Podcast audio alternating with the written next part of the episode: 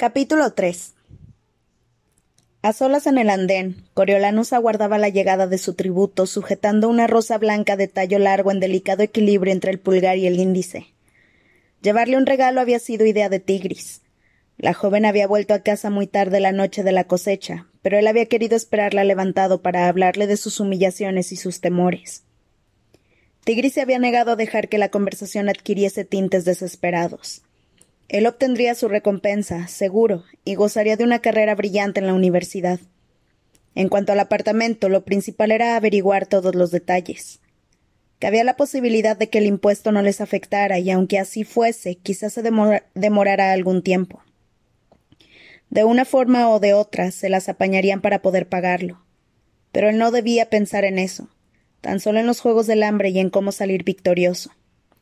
En la fiesta de la cosecha de Fabricia, le contó Tigris, todo el mundo estaba como loco con Lucy Greybeard. El atributo de Coriolanus poseía madera de estrella. Habían declarado sus amistades ebrias de posca. Los primos coincidieron en la necesidad de causarle una buena impresión a la chica para que ésta se mostrase dispuesta a colaborar con él. No debía tratarla como a una prisionera condenada a muerte, sino como una invitada. Coriolanus, por tanto, había decidido adelantarse y recibirla en la estación de ferrocarril. Eso le concedería ventaja en su cometido, además de una oportunidad de ganarse su confianza. Imagínate lo aterrada que debe estar, Corio, había dicho Tigris, lo sola que debe de sentirse. Si me encontrara en su lugar cualquier gesto tuyo que me indicase que te importa mi bienestar me animaría a seguir. No, más que eso, me haría sentir valorada. Llévale cualquier cosa, aunque sea algo simbólico, algo que le transmita cuánto la aprecias. Coriolano se había acordado de las rosas de su abuela, tan estimadas aún en el Capitolio. La anciana las cultivaba como mino en el jardín de la azotea del ático, tanto al aire libre como en un pequeño invernadero equipado con paneles solares. Las atesoraba como si se tratara de diamantes, por lo que había tenido que emplear todas sus dotes de persuasión para que le permitiera llevarse esa preciosidad. Necesito establecer una conexión con ella, y las rosas, como tú siempre me repites, pueden abrir cualquier puerta. El hecho de que su abuela hubiese accedido atestiguaba lo preocupada que estaba por la situación.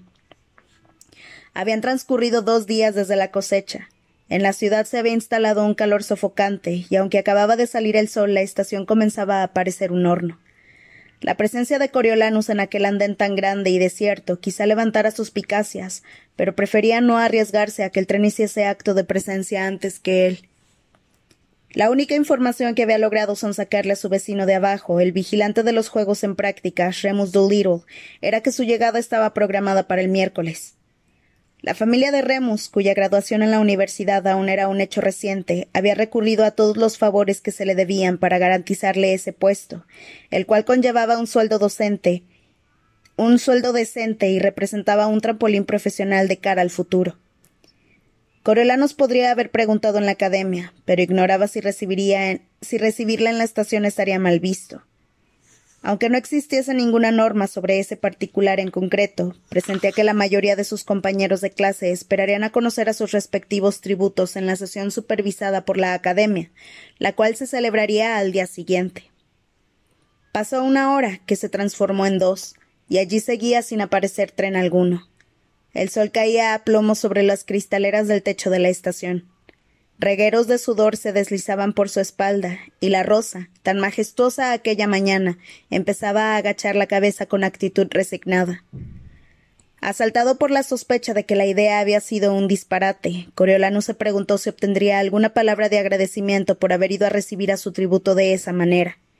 Quizá cualquier otra chica, una chica normal, pudiera sentirse impresionada, pero Lucy Greybeard no encajaba en absoluto con la definición de normal. De hecho, había algo de intimidatorio en alguien capaz de improvisar una actuación tan atrevida con el asalto al alcalde aún tan reciente. Y poco después colarle una serpiente venenosa por el vestido a otra muchacha. En realidad no estaba claro que fuese venenosa, de acuerdo, pero eso era lo primero que pensaba uno, ¿verdad? La chica le infundía pavor. Y allí estaba él, de uniforme, aferrado a su rosa como un escolar enamorado, esperando que ella. ¿qué? Le tomara cariño, que se fiara de él, que no lo matase en cuanto lo viera. Su cooperación era fundamental. La jornada anterior, Satiri había convocado una asamblea de mentores para detallar en qué consistiría su primera misión. En el pasado, tras haberse reunido en el Capitolio, los tributos acudían directamente al estadio a la mañana siguiente, pero los plazos se habían ampliado ahora que también los alumnos de la academia estaban involucrados. Se acordó que, tras haberse entrevistado con su tributo, cada mentor dispondría de cinco minutos para presentárselo a Panem en un programa de televisión en directo. Si la gente tuviera algún favorito, quizá aumentaría su interés por ver los Juegos del Hambre. Con un poco de suerte se transformaría en un espectáculo de máxima audiencia. Quizá invitaran incluso a los mentores para que hablaran de sus tributos durante los Juegos. Como le concedieran alguna vez esos cinco minutos de gloria, Coriolano se prometió hacer todo lo posible por convertirlos en la atracción principal de toda la noche. Ya se disponía a tirar la toalla después de haber transcurrido otra hora interminable, cuando al fondo del túnel resonó el pitido de un tren. Durante los primeros meses de la guerra, ese silbato anunciaba la llegada de su padre, procedente del campo de batalla. Su padre opinaba que, como magnate de la industria armamentística, servir en el frente reforzaba la legitimidad del negocio familiar. Con sus prodigiosas dotes de estratega, sus nervios de acero y su imponente presencia, había subido como la espuma en el escalafón. A fin de exhibir en público su entrega a la causa del Capitolio, los Snow en pleno se acercaban a la estación. Coriolanus engalanado con un elegante traje de terciopelo, para aguardar el regreso del venerable cabeza de familia. Hasta el día en que el tren solo trajo la noticia de que una bala rebelde había dado en el blanco. En el Capitolio era difícil encontrar un rincón que no estuviese ligado a algún recuerdo espantoso, pero este costaba especialmente evitarlo.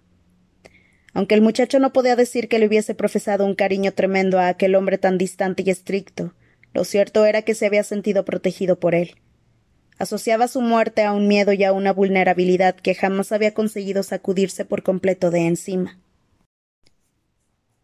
El pitido volvió a sonar cuando el tren entró en la estación y frenó con un estrepitoso chirrido. Era, era modesto, con tan solo dos vagones enganchados a la locomotora. Coriolanus buscó algún atisbo de su tributo en las ventanillas antes de percatarse de que no había ninguna. La máquina no estaba diseñada para transportar pasajeros, sino mercancías. Unos candados de antigua factura enganchados a recias cadenas metálicas aseguraban las puertas. Este no es el tren que esperaba, pensó. Será mejor que me vaya a casa. En ese momento, sin embargo, un grito inconfundiblemente humano escapó de uno de los vagones de mercancías y lo dejó petrificado en el sitio. Se imaginaba que los agentes de la paz acudirían en tromba, pero el tren permaneció inmóvil e ignorado durante veinte minutos antes de que unos pocos se acercasen a las vías. Cruzaron unas cuantas palabras con un maquinista invisible, y un juego de llaves salió volando por la ventana. El agente de la paz que las recogió se dirigió remoloneando al primero de los vagones, Examinó el manojo de llaves antes de seleccionar una, la introdujo en su cerradura y giró. El candado y las cadenas cayeron al suelo, y el hombre abrió la pesada puerta corrediza. El vagón daba la impresión de estar vacío. El agente de la paz sacó su porra y le propinó unos cuantos golpes al marco. Venga, todos, en marcha. Un chico alto, de piel muy morena y vestido con harapos de arpillera, apareció en la puerta.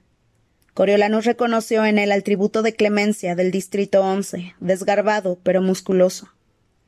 Detrás de él salió una muchacha de tez también bronceada, aunque esquelética y estremecida por una tos perruna. Los separaba del suelo una caída de un metro y medio, por lo que ambos se sentaron en el borde del vagón antes de arrojarse al andén con torpeza. Una niña paliducha y menuda, con un vestido de rayas y una bufanda roja, llegó gateando a la puerta, pero parecía incapaz de, de dilucidar cómo salvar la distancia hasta el suelo. El agente de la paz tiró sin miramientos de ella, que aterrizó de cualquier manera y a duras penas logró usar las manos atadas para mitigar el impacto. A continuación, el hombre introdujo los brazos en el vagón para sacar a rastras a un pequeño que no aparentaba más de diez años, aunque debía de tener doce, por lo menos, y también lo arrojó al andén.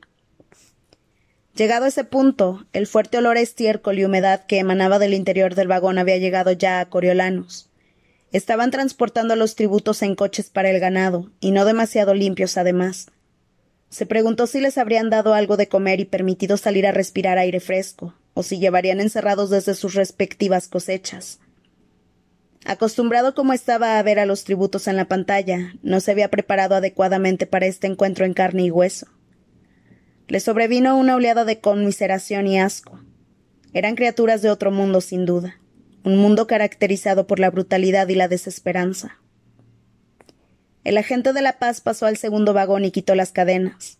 La puerta se deslizó para revelar a Jessop, el tributo masculino del Distrito 12, con los párpados entornados frente a la luz cegadora de la estación. Coriolanos notó una sacudida eléctrica de expectación y enderezó la espalda. Seguro que ella lo acompaña. Jessop bajó al suelo de un salto embarado y se volvió de nuevo hacia el tren. Lucy Baird salió con las manos esposadas, cubriéndole a medias los ojos mientras se acostumbraban al resplandor. Jessop le tendió los brazos, con las muñecas separadas tanto como se lo permitía la cadena que la ceñía, y ella se dejó caer hacia adelante, confiando en él para que la sujetase por la cintura y la depositara en el suelo con un movimiento sorprendentemente elegante. La muchacha le dio una palmadita de agradecimiento en la manga e inclinó la cabeza hacia atrás para empaparse del sol que bañaba la estación. Usó los dedos para peinarse el cabello ensortijado, deshaciendo nudos y retirando brisnas de paja.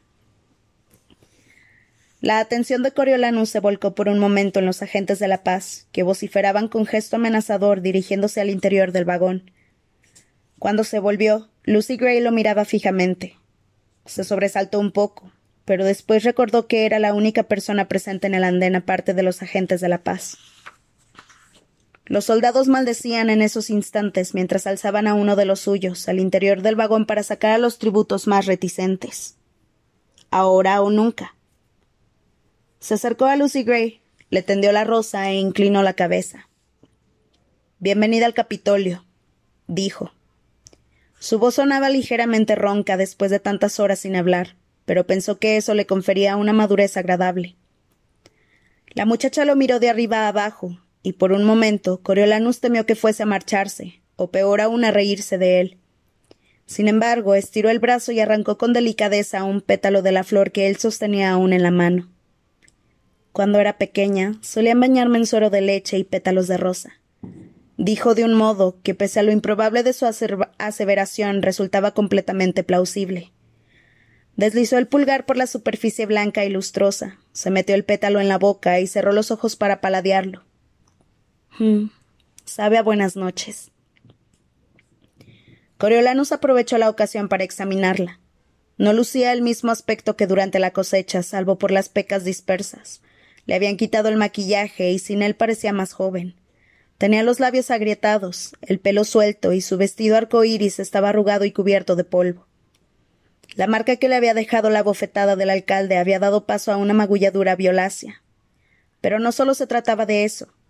Volvió a tener la impresión de estar presenciando una actuación, aunque en esta ocasión era privada. Lucy Gray le dedicó toda su atención cuando abrió los ojos. Sospecho que no deberías estar aquí. Probablemente no, admitió él. Pero soy tu mentor, y quería conocerte cuando controlara yo la situación, no los agentes de la paz. Ah, un rebelde.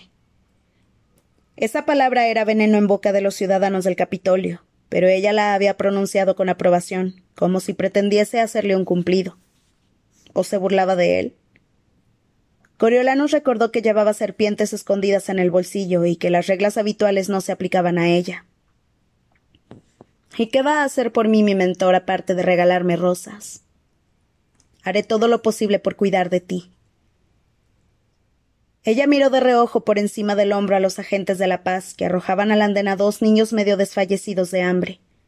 La pequeña de la pareja se partió un diente contra el suelo, mientras que el chico recibió una lluvia de violentas patadas al aterrizar. Hmm. Pues buena suerte, guapo, replicó Lucy Gray a modo de despedida, con una sonrisa, antes de regresar junto a Yeso, dejándolos atrás a él y a su rosa. Mientras los agentes de la paz agrupaban a los tributos y los obligaban a cruzar la estación camino de la entrada principal, Coriolanus notó que su oportunidad se le escurría entre los dedos. No se había asegurado la confianza de la muchacha. Estaba claro que lo tenía por un incompetente, y quizás estuviera en lo cierto, pero con todo lo que había en juego, debía intentarlo. Echó a correr y alcanzó a la manada de tributos cuando estos ya estaban llegando a la puerta. Con permiso, le dijo al agente de la paz al mando. Soy Coriolanus Snow, de la Academia. La dio la cabeza en dirección a Lucy Gray. Se me asignó ese atributo para los Juegos del Hambre. Me preguntó si sería posible acompañarla a su alojamiento. ¿Por eso te pasaste toda la mañana dando vueltas por aquí? ¿Para conseguir un viajecito gratis al espectáculo? El soldado apestaba a licor y tenía los ojos enrojecidos. Bueno, ¿cómo no, señor Snow? Únase a la fiesta. En ese preciso instante, Coriolanus vio la camioneta que esperaba los tributos, una jaula con ruedas, más bien. La caja estaba rodeada de barrotes metálicos y cubierta por un techo de acero. Lo asaltó de nuevo el recuerdo del circo de su niñez, donde había visto animales salvajes, osos y grandes felinos, confinados en transportes parecidos. Siguiendo órdenes, los tributos levantaron sus grilletes para que se los quitaran y subieron a la jaula. Coriolano se había quedado atrás, pero entonces vio que Lucy Gray lo observaba y supo que era la hora de la verdad. Si se echaba atrás, todo habría acabado. La muchacha lo tomaría por un cobarde y se olvidaría de él. Respiró hondo y se encaramó a la jaula. La puerta se cerró de golpe a su espalda y la camioneta arrancó con una sacudida que le hizo perder el equilibrio. Se agarró a los barrotes con la mano derecha en un acto de reflejo y terminó con la cabeza encajada entre dos de ellos cuando un par de tributos se cayeron encima de él. empujó con fuerza hacia atrás y se contorsionó hasta quedar de cara a sus compañeros de viaje. Todo el mundo se había sujetado ya a algún barrote, excepto la niña con el diente partido, que se aferraba a la pierna del chico de su distrito. Empezaron a acomodarse mientras la camioneta traqueteaba por una amplia avenida. Coriolanus tuvo la certeza de que había cometido un error. Incluso al aire libre el hedor era abrumador. Los tributos habían absorbido la peste del vagón de ganado, y ésta se mezclaba con un tufo a humanidad sin lavar que le provocaba arcadas. De cerca se distinguía mejor la mugre que los recubría, sus ojos inyectados en sangre, los moretones de sus extremidades. Lucy Gray, que se había apretujado contra una esquina en la parte delantera, Usaba el arrugado dobladillo de su vestido para limpiarse el rasponazo que se acababa de hacer en la frente. Aunque ella parecía indiferente a su presencia, los demás no le quitaban la vista de encima, como una manada de fieras acechando un perrito faldero. Por lo menos estoy en mejores condiciones que ellos, pensó, apretando el tallo de la rosa que sostenía en el puño. Si me atacan, tendré alguna oportunidad. Pero la tendría realmente, con tanto contra tantos de ellos? La camioneta aminoró la marcha para ceder el paso a uno de los coloridos carromatos callejeros atestados de, pasajeros. Pese a encontrarse en la parte trasera, Coriolanus se encorvó para evitar que alguien lo reconociera. El carromato pasó de largo, la camioneta reanudó la marcha y él se atrevió a enderezarse. Los tributos se reían de él, o por lo menos unos cuantos sonreían de oreja a oreja, divertidos por su evidente incomunidad. Incomodidad. ¿Qué pasa, cara bonita? ¿Te equivocaste de jaula? le preguntó el chico del distrito once, cuyo tono de voz no denotaba ni sombra de humor. El odio indisimulado que destilaban sus palabras sorprendió a Coriolanus, pero procuró no mostrarse impresionado. No, esta es la jaula que estaba esperando justo esta.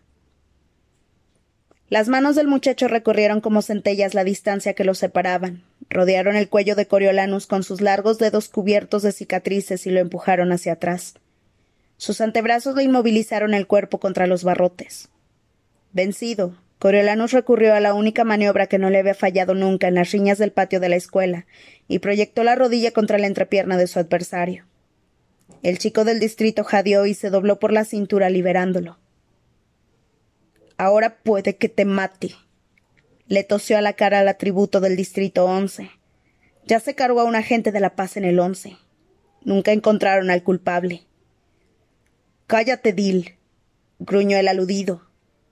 ¿Y ahora qué más da? replicó ella. Matémoslo entre todos, sugirió con crueldad el chico. Ya no pueden hacernos nada peor. Algunos tributos asintieron entre murmullos y dieron un paso adelante. Coriolanus se quedó paralizado de miedo. ¿Matarlo? ¿De verdad pretendían molerlo a palos allí mismo, a plena luz del día en el corazón del Capitolio? De repente comprendió que esa era su intención. Al fin y al cabo, ¿qué tenían que perder? Con el corazón martillándole desbocado en el pecho, flexionó las rodillas y esgrimió los puños ante él, preparándose para repeler el asalto inminente. Desde su esquina, la melodiosa voz de Lucy Gray rompió la tensión. A nosotros tal vez no, pero nadie tiene familia en casa, seres queridos que podrían sufrir represalias. Aquello aplacó los ánimos de los otros tributos. Lucy Gray se abrió paso para interponerse entre Coriolanus y ellos. Además, dijo, es mi mentor. Se supone que debería ayudarme. Quizá lo necesite. ¿Cómo es que tú tienes un mentor? Preguntó Dil. Todos tienen uno, explicó Coriolanus, que se esforzaba por aparentar que era dueño de la situación. ¿Y dónde están? lo desafió Dil. Porque no ha venido nadie más. Falta de motivación, supongo dijo Lucy Gray, guiñándole un ojo a Coriolanus mientras le daba la espalda a la niña. La camioneta se internó en una bocalle estrecha y continuó avanzando, bamboleándose, hasta lo que parecía ser un callejón sin salida. Coriolanus no lograba orientarse.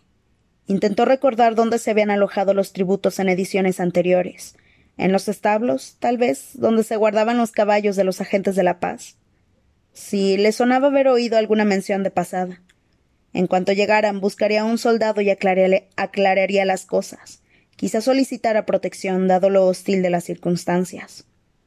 Después del guiño de Lucy Gray cabía la posibilidad de que hubiera merecido la pena quedarse. Se acercaba en marcha atrás a un edificio tenuemente iluminado, tal vez algún almacén. Coriolanos aspiró una combinación almizcleña de pescado podrido y heno viejo. Desconcertado, intentó hacerse una idea mejor de su entorno. Al forzar la vista distinguió dos puertas metálicas que se abrían en esos momentos. Un agente de la paz abrió la puerta trasera de la camioneta, y antes de que nadie pudiera apearse, la jaula se inclinó y los volcó sobre una losa de cemento frío y mojado. No una losa, sino más bien una especie de rampa, pues describía un desnivel tan extremo que Coriolanus empezó a resbalar de inmediato junto con los demás. Se le cayó la rosa cuando sus manos y sus pies se esforzaron por encontrar sin éxito un asidero. El grupo recorrió al menos seis metros antes de aterrizar en una pila desmadejada sobre una superficie de grava. El resplandor del sol deslumbró a Coriolanus mientras se revolvía para librarse de la maraña.